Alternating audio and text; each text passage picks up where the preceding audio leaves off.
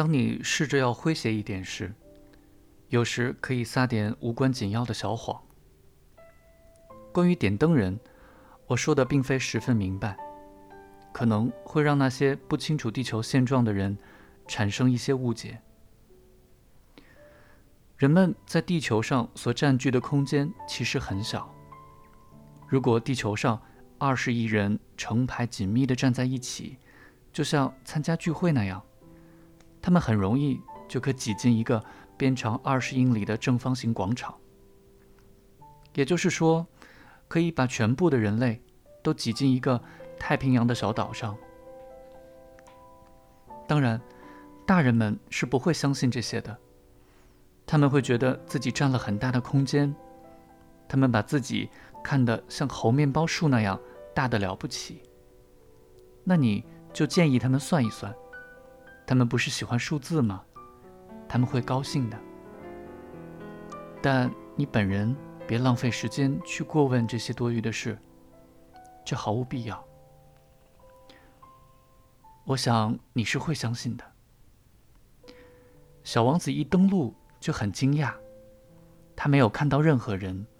当一个月色的环状物在沙间移动时，他已经开始猜想。自己是不是登陆错星球了？晚安，小王子并不指望得到回答。晚安，一条蛇回应说：“我在哪一个星球？”小王子问。“在地球上，在非洲。”蛇回答。“啊，怎么？难道说地球上没有人吗？这里是沙漠。”沙漠中没有人，地球是很大的。蛇说：“小王子在一个石头上坐下来，仰望天空。我在想，星星们闪闪发亮，是不是为了要让每个人找到回家的路？”他说：“看，我的那颗星星，它恰好就在头上，却距离如此遥远。它很美。”蛇说：“你到这里来干什么呢？”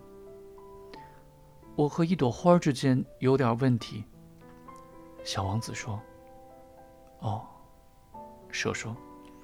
于是他们都沉默下来。所有的人都到哪儿去了？小王子终于又开枪：“在沙漠上真有点孤独。人群里也是很寂寞的。”蛇说。小王子久久凝视着他。你是个奇怪的动物，细得像个手指头。小王子终于又开始说话了。可是我比国王的手指头还要有力，蛇说。小王子微笑了。你才没有什么力呢，你又没有脚，也走不了多远。我能带你去任何船只都走不到的地方，蛇说。他把自己缠在小王子的脚踝上，就像一只金镯子一样。地球上无论是谁被我碰到，都会被我送回老家。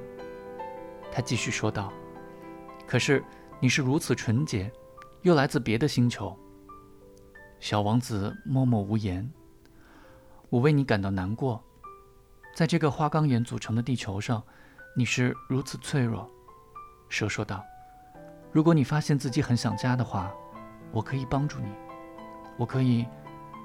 哦，我完全明白你的意思。”小王子说，“但你为什么要说些令人费解的话呢？”“才不呢，我专门解答问题的。”蛇说。于是他俩又陷入沉默。